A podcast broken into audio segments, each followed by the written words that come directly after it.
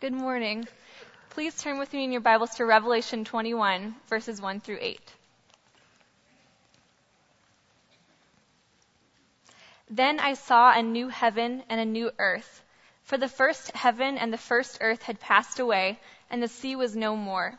And I saw the holy city, New Jerusalem, coming down out of heaven from God, prepared as a bride adorned for her husband.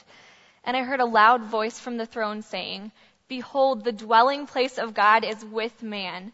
He will dwell with them, and they will be his people, and God himself will be with them as their God. He will wipe away every tear from their eyes, and death shall be no more. Neither shall there be mourning, nor crying, nor pain any more, for the former things have passed away. And he who was seated on the throne said, Behold, I am making all things new. Also he said, Write this down, for these words are trustworthy and true. And he said to me, It is done. I am the Alpha and the Omega, the beginning and the end. To the thirsty I will give from the spring of the water of life without payment. The one who conquers will have this heritage, and I will be with him, I will be his God, and he will be my son. But as for the cowardly, the faithless, the detestable, as for murderers, the sexually immoral, sorcerers, idolaters, and all liars, their portion will be in the lake that burns with fire and sulfur, which is the second death. This is the word of the Lord. Well, good morning. It is a huge privilege for me to be up here and to be able to preach the word of God this morning. You might be wondering uh, what I've got in my little bag down here. Um, Joe has been very much like a Paul to me, me being Timothy, and uh, we've had a good relationship. And I've decided that I want to be just like him, really. And if you know Joe and how he preaches, he always brings a prop with him, doesn't he, to preach. So you'll just have to wonder what my prop will be for a little bit longer. Well, this morning we are going to be talking about a text in Revelation 21 that's beautiful. My heart's been stirred by it, and I hope that comes out in the way that I preached. This is the season of the year when we look ahead to the future typically, isn't it? But this morning, I want us to raise our eyes a little bit higher than we typically do. I want to look beyond 2013 into eternity. And we want to see how understanding eternity and fixing our eyes on it impacts life now. Would you pray with me? Father, we come to you this morning dependent upon your grace for everything we have. Lord, I need you this morning to help me to speak your word faithfully and with conviction. Lord, I don't have adequate words to portray the beauty of eternity to these people, but your Holy Spirit has the power to take these words and make them real to our hearts and to stir us up so that we long for it.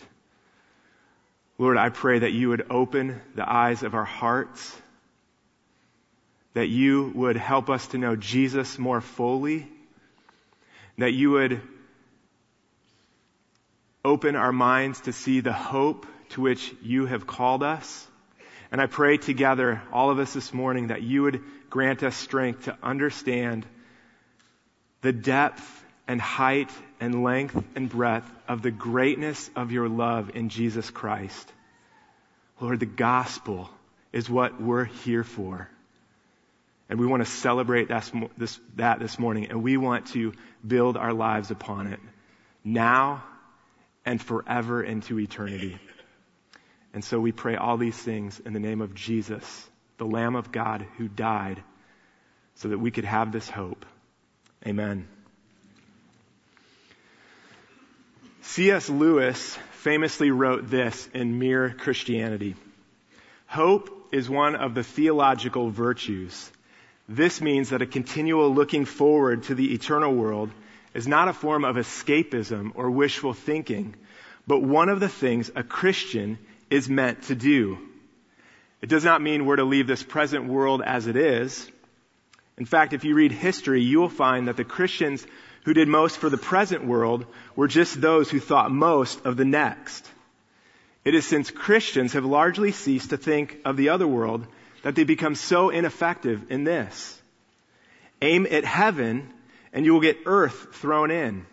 But aim at earth and you will get neither. Lewis goes on to explore some of the reasons he thought that Christians have largely ceased to think about heaven, and he gives a profound answer. What he says is at the heart of it is really a matter of desire. Either we don't really want heaven, or probably more likely, we do want heaven, but we don't recognize it. You see, God made us, and Ecclesiastes says He set eternity in our hearts. And we have longings and we have hopes that God put in our hearts, but when we cease to think about eternity and try to take those longings and hopes and pack them into this life now in this broken world, it just doesn't work. We get frustrated. We get bitter. Some of us get angry with God even. But Revelation 21 is God's gift to us to stir up our hearts so that we long for this new heaven and new earth. And we think about it and then we reorient our lives around it, not as a way of escape, but as a way of living as faithful followers of Jesus now. Do you remember when Pastor Nate coined the phrase, this for that? He was seeking to reorient our thinking so that we remember that this building and all the ministry that we do here is not just for us, but is for the sake of taking the gospel to the nations. Well, in a similar way, Revelation 21 seeks to reorient our thinking and the way that we live. It seeks to stir up our hearts to long for heaven so that we live with a this for then mindset. There's just one thing that I want you to get this morning. This is for then. We live this brief life now in this broken world in light of the new heaven and the new earth to come. Now, John's vision here in Revelation 21, 1 to 8 gives us three realities that motivate us to live with a this for then mindset. Before we get into these three realities, I want to just briefly set the context for us so we understand Revelation 21 rightly. The first thing we need to know is that Revelation was written in a style of literature called apocalyptic literature. Now, we don't have this kind of literature around anymore. Nobody's writing this, but it was common in the time of the New Testament. And what's unique about it is it's filled with symbols that seem bizarre to us because we're not familiar with them. And it uses vivid imagery to portray this invisible spiritual battle that's going on between God and Satan and has been throughout all history. Now, Revelation is adamant, though, that God rules over history and that he will bring it to its appointed end. John the Apostle is the author of the book of Revelation. He wrote it around the year 95 AD, most likely. And he's writing in the time of the Roman Empire where the Emperor Domitian ruled. And while he wasn't the worst of emperors in terms of treatment of Christians, he certainly wasn't favorable. And John's writing to a Christian community in Asia Minor, that's modern day Turkey, that's experiencing increasing persecution and suffering for their faith. In fact, John himself is writing from exile on the island of Patmos, he tells us in the, in the first chapter, where he has been sent because of his stand for the gospel of Jesus. So John has a twofold purpose for writing, and I think God inspired this. And it's this. He wants to comfort those who are suffering persecution for their faith. And he also wants to confront those who are being tempted to compromise their faith in Jesus. They're facing increasing pressure to deny Jesus with both their words and their lives.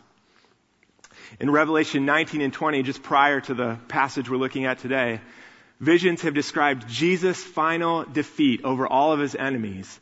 And so Satan and the beast and the false prophet have all been thrown into the lake of fire. The great white throne judgment of God has taken place. And now the stage is set for the creation of the new heaven and the new earth. So let's t- take a look now at these three realities that John gives us that help motivate us to live with a this for then mindset. The first reality that helps us live with a this for then mindset is found in verses 1 to 4, and it's this. you were made for the new creation. You were made for this new heaven and new earth. You weren't made to live in this world filled with sin and suffering. And you weren't made to live apart from the presence of God. The first two verses of chapter 21 describe what John actually sees. They describe the vision that he sees. And then verses 3 and 4 uh, give an interpretation. John hears a voice that interprets the vision. This is a typical structural element of apocalyptic literature. Now, what John hears and sees in these four verses is beautiful and glorious, and it's meant to stir your hearts up so that you long for this vision to come to pass, like an engaged couple longs for their wedding day. It does this by seeking to show us first what is absent from the new creation, and then who is present in the new creation. Verses 1 and 4 give us good news about what is absent from the new creation. Take a look at verse 1 with me. John writes, Then I saw a new heaven and a new earth, for the first heaven and the first earth had passed away, and the sea was no more. So here John sees a cataclysmic event the first heaven and the first earth, that's this earth that we're standing on, and that's the heavens that we see on a clear night, pass away. And in its place, God creates a new heaven and a new earth. Like Genesis 1, God creates again. Now, John is drawing on very hopeful language that are found in Isaiah 65. Look at this with me as we read together. This is the Lord speaking through Isaiah. He says, For behold, I create new heavens and a new earth, and the former things shall not be remembered or come into mind. But be glad and rejoice forever in that which I create. For behold, I create Jerusalem to be a joy and her people to be a gladness. I will rejoice in Jerusalem and be glad in my people. No more shall be heard in it the sound of weeping and the cry of distress. No more shall there be in it an infant who lives but a few days, or an old man who does not fill out his days. For the young man shall die a hundred years old, and the sinner a hundred years old shall be accursed. They shall build houses and inhabit them. They shall plant vineyards and eat their fruit. They shall not build and another inhabit. They shall not plant and another eat. For like the days of a tree shall the days of my people be, and my chosen shall long enjoy the work of their hands. They shall not labor in vain or bear children for calamity, for they shall be the offspring of the blessed of the Lord and their descendants with them. Now here the Lord first gives this promise, this vision of a new heaven and a new earth. And what's striking about this is he describes it primarily in terms of what is absent. He says there's going to be no weeping, no cry of distress, no infants dying no injustice, no working in vain. And going back to Revelation 21, John's vision is similar. It too describes uh, the new heaven and new earth in terms of what is absent. At the end of verse 1, he says, The sea was no more. Now, this might be perplexing to us 21st century Americans because what do we tend to think of when we think of the sea? If you're like me, you think of vacation, nice beaches, fun in the sun, or relaxation, right? That would be bad news, right? If that's not in the new heaven and new earth. But the sea in Revelation, you need to understand, is something different. The sea in Revelation is the place from which God's enemy, the beast, arises. Chapter 13, verse 1. And in chapter 20, verse 13, it's, it's a place of death from which God brings people in order to face his judgment. So it seems that the sea here is symbolic for everything that has gone wrong with this first heaven and first earth. The rebellion against God that leads to death. We can also see this clearly too as we notice the parallels between verses 1 and 4. So in verse 1, we've seen that the new heaven, or the first heaven and the first earth pass away, right? And at the end of verse 4, if you look at that, it says, the former, or literally, the first things have passed away. So verse 1, the first heaven and first earth pass away. And in verse 4, the first things pass away. Verse 4 is filling out and interpreting the vision in verse 1. And what verse 4 says is very clear about what, about what has actually passed away.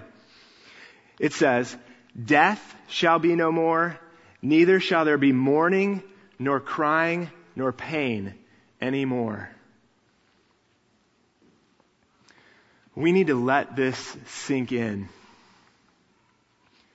If we're going to persevere through suffering and temptation now, we need to know that there's a day coming when it will be gone forever.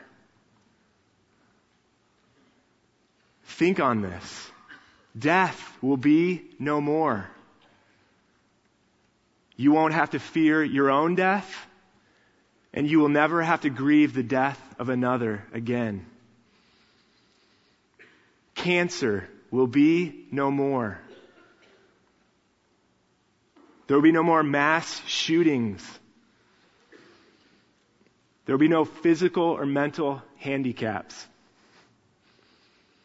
There will be no wheelchairs in the new heaven and the new earth. Depression and anxiety will be gone forever. No one will consider or commit suicide. And you will never again have to lay awake at night wondering what tomorrow might bring.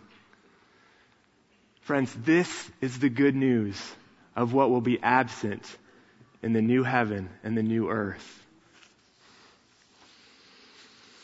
Well, that's good news. But verses 2 and 3 give us even better news about who is present in the new heaven and new earth. In verse 2, John sees a city, and it is quite a city. Look at it with me. John writes, And I saw the holy city, New Jerusalem, coming down out of heaven from God, prepared as a bride adorned for her husband. Now, do you remember in Sunday school how you would oftentimes draw a picture of what you learned about that day? So how would you draw this in Sunday school? a building with a wedding dress on and makeup and a veil, something like that. Apocalyptic literature often mixes its metaphors in ways that seem bizarre if we try to imagine them in our minds. For example, in chapter 5, Jesus is said to be both a lion and a lamb. But we're not meant to try to picture some kind of bizarre combination of a lion and a lamb. Rather, we're, we're to try to discern what the symbols mean and how they work together. So Jesus, as the lion lamb, points to his kingship, that's the lion, gained by dying as a sacrifice for his people. That's the lamb. So we need to keep reading if we're going to understand what this city bride means. Verse 3 is where the loud voice from the throne is introduced. And again, this serves as the interpreter for John's vision. Look at, look at verse 3 with me to see what the voice says. John writes, And I heard a loud voice from the throne saying, Behold, the dwelling place of God is with man. He will dwell with them. They will be his people. And God himself will be with them as their God. Now, what you need to see here is that this moment is what the whole Bible storyline has been moving towards ever since Genesis 3 this moment in the eternal marriage that will follow with Christ and His church is what you were made for. This is the climax of a beautiful and bright thread that's woven throughout the Bible storyline, which your life is a part of and is heading towards. Now, this story starts in the Garden of Eden in Genesis 1, 2, and 3. God made Adam and Eve and he placed him in this garden. And the best thing about this garden is it was where God lived. The Bible says that God walked among them in the cool of the day, and he spoke directly to them. But then Adam and Eve sinned, and we all know the results of that. But the worst thing about the punishment that was given out for that was Adam and Eve, at the end of chapter 3, are sent out of the garden. You see, they were no longer fit to live in God's presence. A holy God requires that holy people be the only ones who live in his presence. And so the plot is set for the rest of the Bible storyline. And God has a plan that he's working out where he's going to bring a people together to live with him again. So he creates the nation of Israel and he rescues them out of the nation of Egypt uh, from slavery. And what does he do? Well, he gives them the law. He gives them these laws by which they're to live, but he also instructs them to build a tabernacle. Because this is the place where God is going to dwell among people again. And so, uh, at the end of the book of Exodus, there's this beautiful climax where they, they do construct this tabernacle and the glory of God descends upon it and God begins to live again on earth among his people. And he promises to continue to live among them if they'll be faithful to his covenant. But as we read further on in the Old Testament, we read the sad story of what happens. Israel repeatedly disobeys the covenant. And eventually things get so bad that the prophet Ezekiel pictures the presence of God picking up and mo- moving out of the tabernacle, the temple by that time, leaving the city of Jerusalem before the Babylonians come to utterly destroy it. Now the temple is rebuilt after the Israelites return from exile, but the presence of God is noticeably absent. So we're left wondering how God will fulfill this plan of living with his people. When we progress into the New Testament, we see a surprising twist. God comes to dwell with his people in a surprising way. And Eric uh, touched on that in his reading of John chapter 1. It's Jesus, it's in Jesus that God comes to dwell among people. Jesus is the new temple. That's why we read in a chapter like John 2, where Jesus is in Jerusalem for a, uh, one of the feasts, and he's there at the temple and he's debating with the religious leaders, and he says to them, destroy this temple, and in three days I will raise it up. And then John comments about this. Jesus was speaking about his body, the temple of his body. so we see that it's not just merely that God comes and dwells in Jesus' body, but it's specifically by Jesus' body being broken when he was put to death on the cross and raised from the dead, that Jesus becomes the new meeting place between sinful people and a holy God. This is the way by which sinful people can become clean and can become holy and live in the presence of God. So then as the story progresses, we find that Jesus ascends into heaven, but does the presence of God leave earth? No. No. Jesus has his new people, the church, and God sends the Holy Spirit to dwell among us and in us, doesn't he? God mediates his very own presence invisibly through the Holy Spirit. That's why Paul can write in Ephesians chapter 2, he says, in you, he says, you also are being built up together to be a dwelling place for God by the Spirit. The church is the new temple of God right now in this age of history. But this is not where it ends. As glorious as it is that we have the indwelling presence of God through the Holy Spirit and that He lives among us as the church, it's all pointing to this day described in Revelation 21 it's all pointing to this day when God himself will visibly live among us. Revelation 22, 4 says, we will see his face. We will see his face. This is what we were meant for. Michael Lawrence sums up these themes and how they tie together beautifully when he writes this.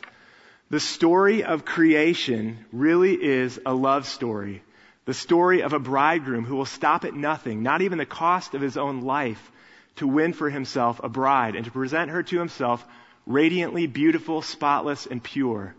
The story ends with the bridegroom preparing a new home for the new couple, a new heaven and a new earth. Unlike Adam with his bride, this bridegroom promises that he will exclude everything from that new home that might spoil or detract from their love. So, the church is the bride of Jesus. I didn't even have to go out and buy this. One of my children is a four year old little girl who loves princesses and brides and everything else. So I just had to fish through her things to find this. But this marriage metaphor is helpful because we all instinctive, instinctively know that a marriage to come impacts life now. Don't we? When I got engaged to my wife, nobody had to told me, tell me to think about our wedding day and the marriage that would follow. Every day we thought about it as we planned, as we prepared.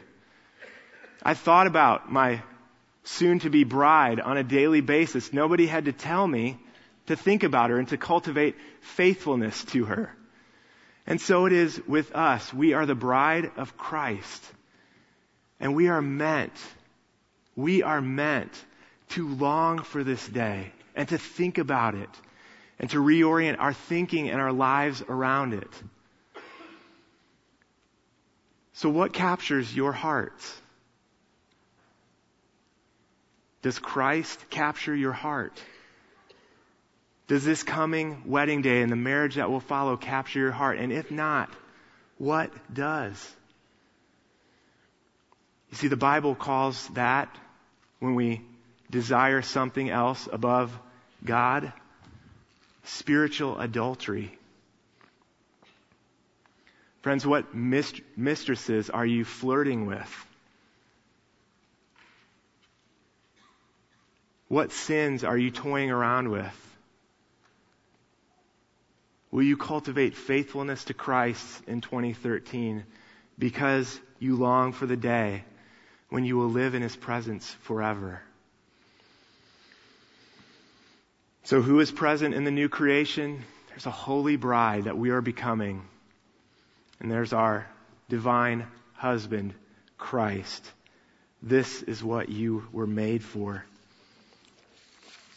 There's a second reality in verses 5 and 6a that help motivate us to live with a this for then mindset. In a variety of ways, in just a short, compact one and a half verses, God tells us that we can be certain that He will bring it to pass. We can be certain that God will bring this vision of the new heaven and new earth to pass. Look at the text with me starting in verse 5. First, He reveals Himself to us as he who is seated on the throne. This is an image of absolute power. This is the throne of the universe. Don't think Queen Elizabeth's throne here, who has virtually no power. Think unrivaled, unlimited power for God to do whatever He wills. There is nothing that can stop Him from bringing this vision to pass. Then God says, Behold, I am making all things new. Now here he's speaking of a, of a future reality, but he speaks about it in the present tense. And the reason he does this is to emphasize the certainty of it. Then God says to John, write this down, for these words are trustworthy and true. God commands John to write it down for our benefit so that we could read it and see this vision through words. And it, the fact that it's written down as well somewhat serves like a written contract that God will hold himself accountable to. It's trustworthy and it's true. Then God says, it is done. It is done. We speak like this sometimes, don't we? If I came to you on April 15th and I asked you to mail my tax returns to the IRS, and you said yes, but you sensed that I wasn't quite sure you really were going to follow through. What could you say to me to reassure me? You say, it's done. It's done. Don't worry about it. Right? We speak that way, don't we? That's what God is doing here. And then finally, God says, I am the Alpha and the Omega, the beginning and the end. Alpha is the first letter of the Greek alphabet, and Omega is the last. So it's like us saying, He's taking care of it from A to Z and everything in between. The point here is that God rules over history from the beginning when He created it, and He will bring it to its appointed end. He rules over all of it. Now, why does God speak this way? Is it because His character is untrustworthy? Like He's that compulsive liar who has to swear on his mother's grave to get anybody to believe Him? No, no, that's not who God is. what he's doing is he's trying to bolster our weak faith, right? Have you ever played that game where somebody stands in front and another person stands a few feet behind? And you close your eyes, the person in front, and they're supposed to lean straight back and fall and trust that the person behind will catch them, hopefully. It, it's risky, right? It feels risky. It takes real trust that that person's going to catch you. I tried this game out a few weeks ago with my kids. As Joe mentioned, we've got four kids, all under the age of five. So we have lots of fun in our house. And as I explained this game to them, they seemed a little bit perplexed and they weren't going for it. Now I think I've been a pretty trustworthy dad. I've never dropped any of them or hurt any of them. But they were not trusting me. And I had to say things like, your daddy is strong enough to catch you. Or, your daddy loves you. I would never let you fall and hurt yourself. And I had to do this repeatedly over and over to reassure them that I would in fact catch them. And that's what God's doing here. He's like a father who's reaching out to his uh, untrusting children to trust him and to do what he asks. God here is wanting to provide a secure foundation for our future that will help us to live by faith in Him now. He says this so that we can sing that song. On Christ the solid rock I stand. And not just a rock that's right here and now, but a rock that extends out into eternity that's secure and that we can walk on. You see, we're so inclined to put our hopes and to attach value into all the sinking sand uncertainties that are around us. But God here is wooing us to put our faith in something certain and something rock solid. When we do this, we can begin living with confidence rather than with fear. When we have a secure future, we can take risks to love people, can't we? When we know we've got an eternity ahead of us with God, where our hopes will be fulfilled forever, we can be generous with our limited time now, can't we? When we know that God will richly provide for us forever, we can be generous with our money. We can leave our friends and family and move to Brookside or to the Middle East knowing that God will repay us in eternity a hundredfold.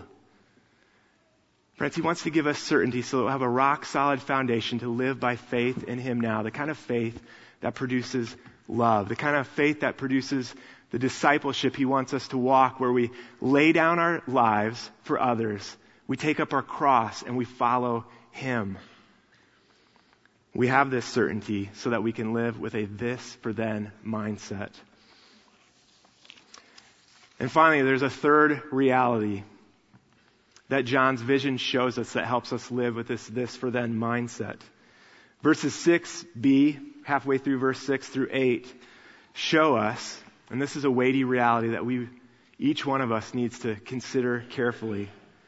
It shows us that if we're to enjoy this eternal, curse-free, new heaven and new earth in the presence of Christ, we must meet the conditions there's no room here in this text for the kind of universalism that just says, everybody's going to make it.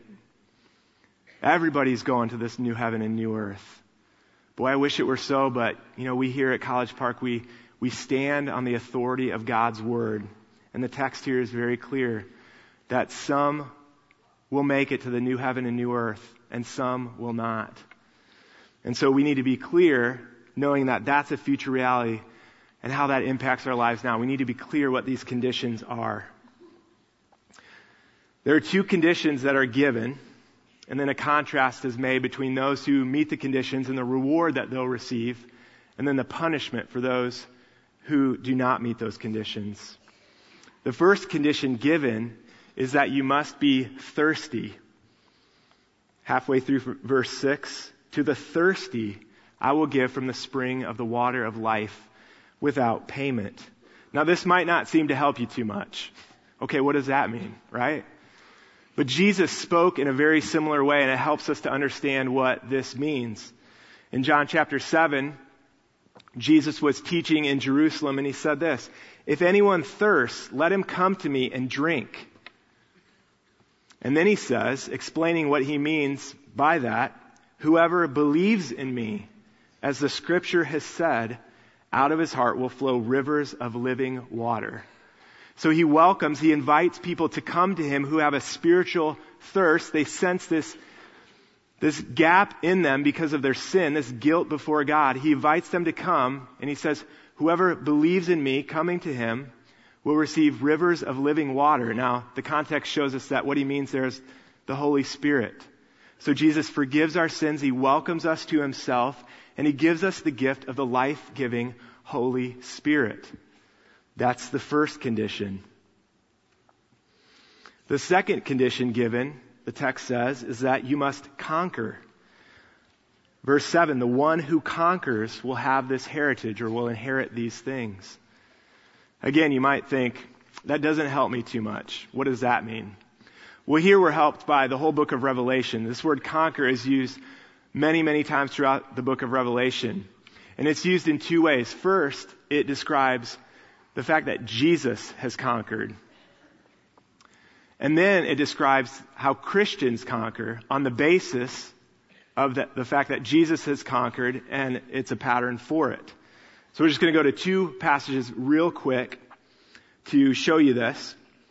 And then I'll sum up by contemplating how this applies to us now. So in Revelation 5, again, Jesus is the lion lamb. An angelic voice actually announces that Jesus is the lion of the tribe of Judah who has conquered. And so John is hearing, seeing this vision and hearing this voice, and in the vision he turns to see this lion, and he sees what? He sees a lamb standing as though it had been slain.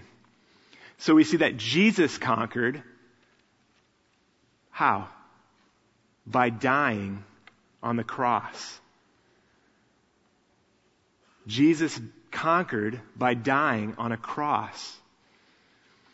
And then moving over to Revelation 12, in verse 11, it describes how believers in Jesus then conquer. It says in uh, Revelation 12:11, we actually sang the song. We will overcome. How?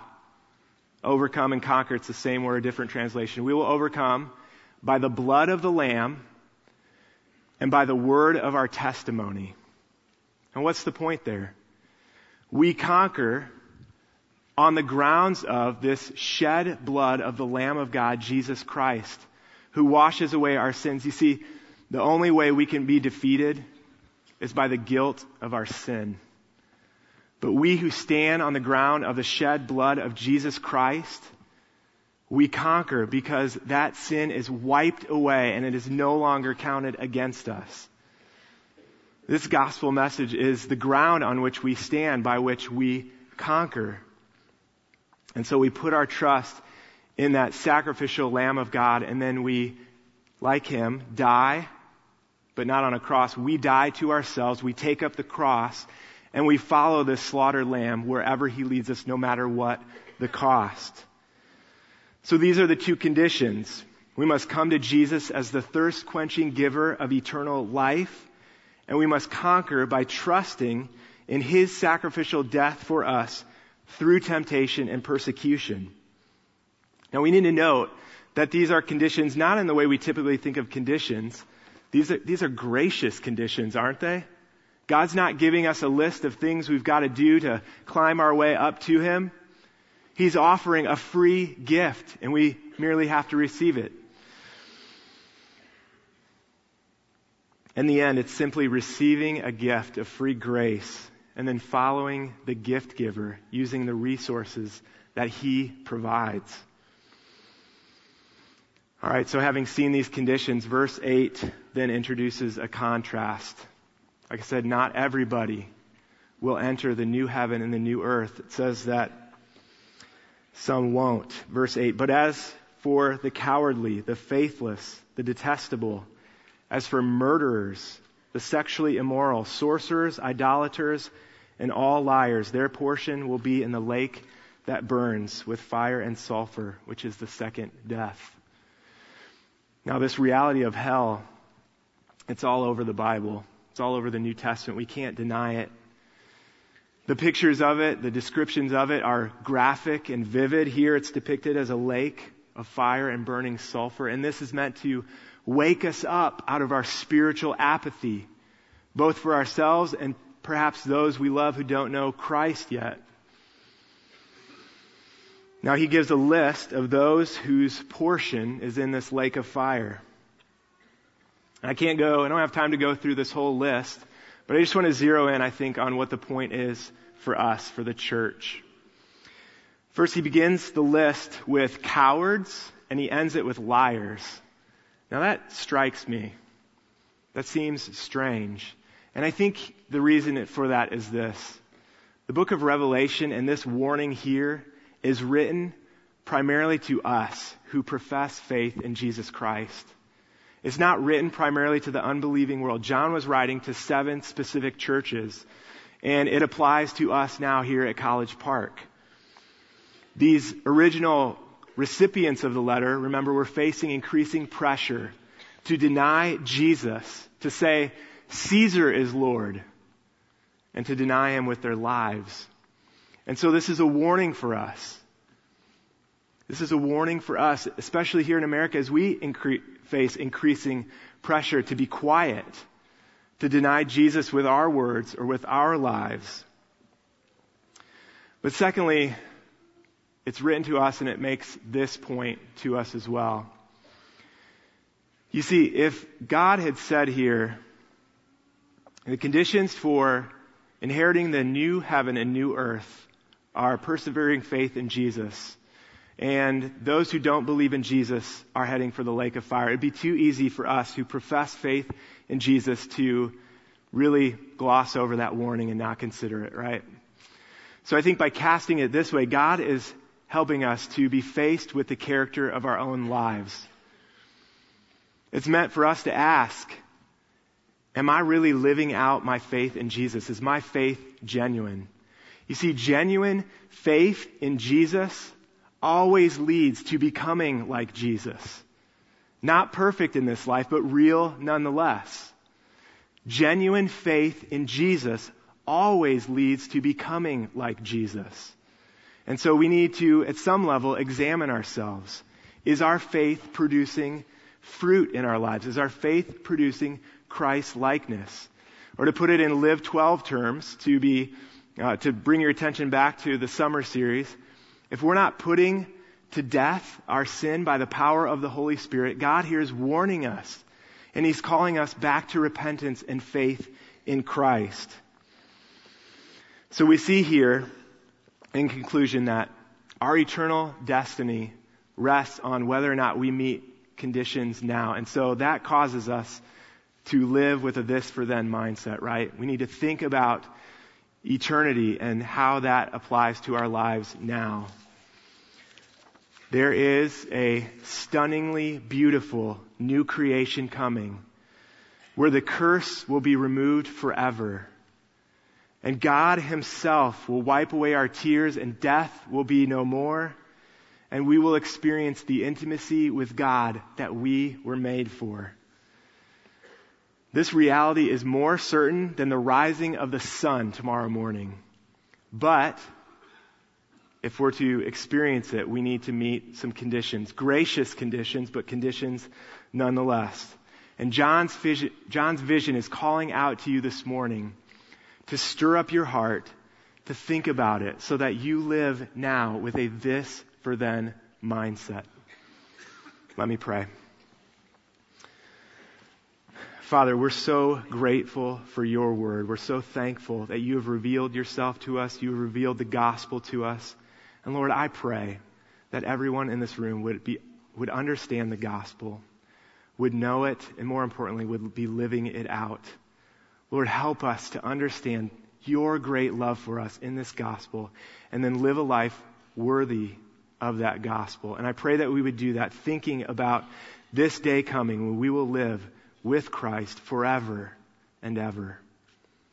We pray all these things in Christ's name. Amen. There will be some people up here. If anybody needs prayer uh, about anything, feel free to come on up and ask for prayer. Thank you. Have a great Sunday.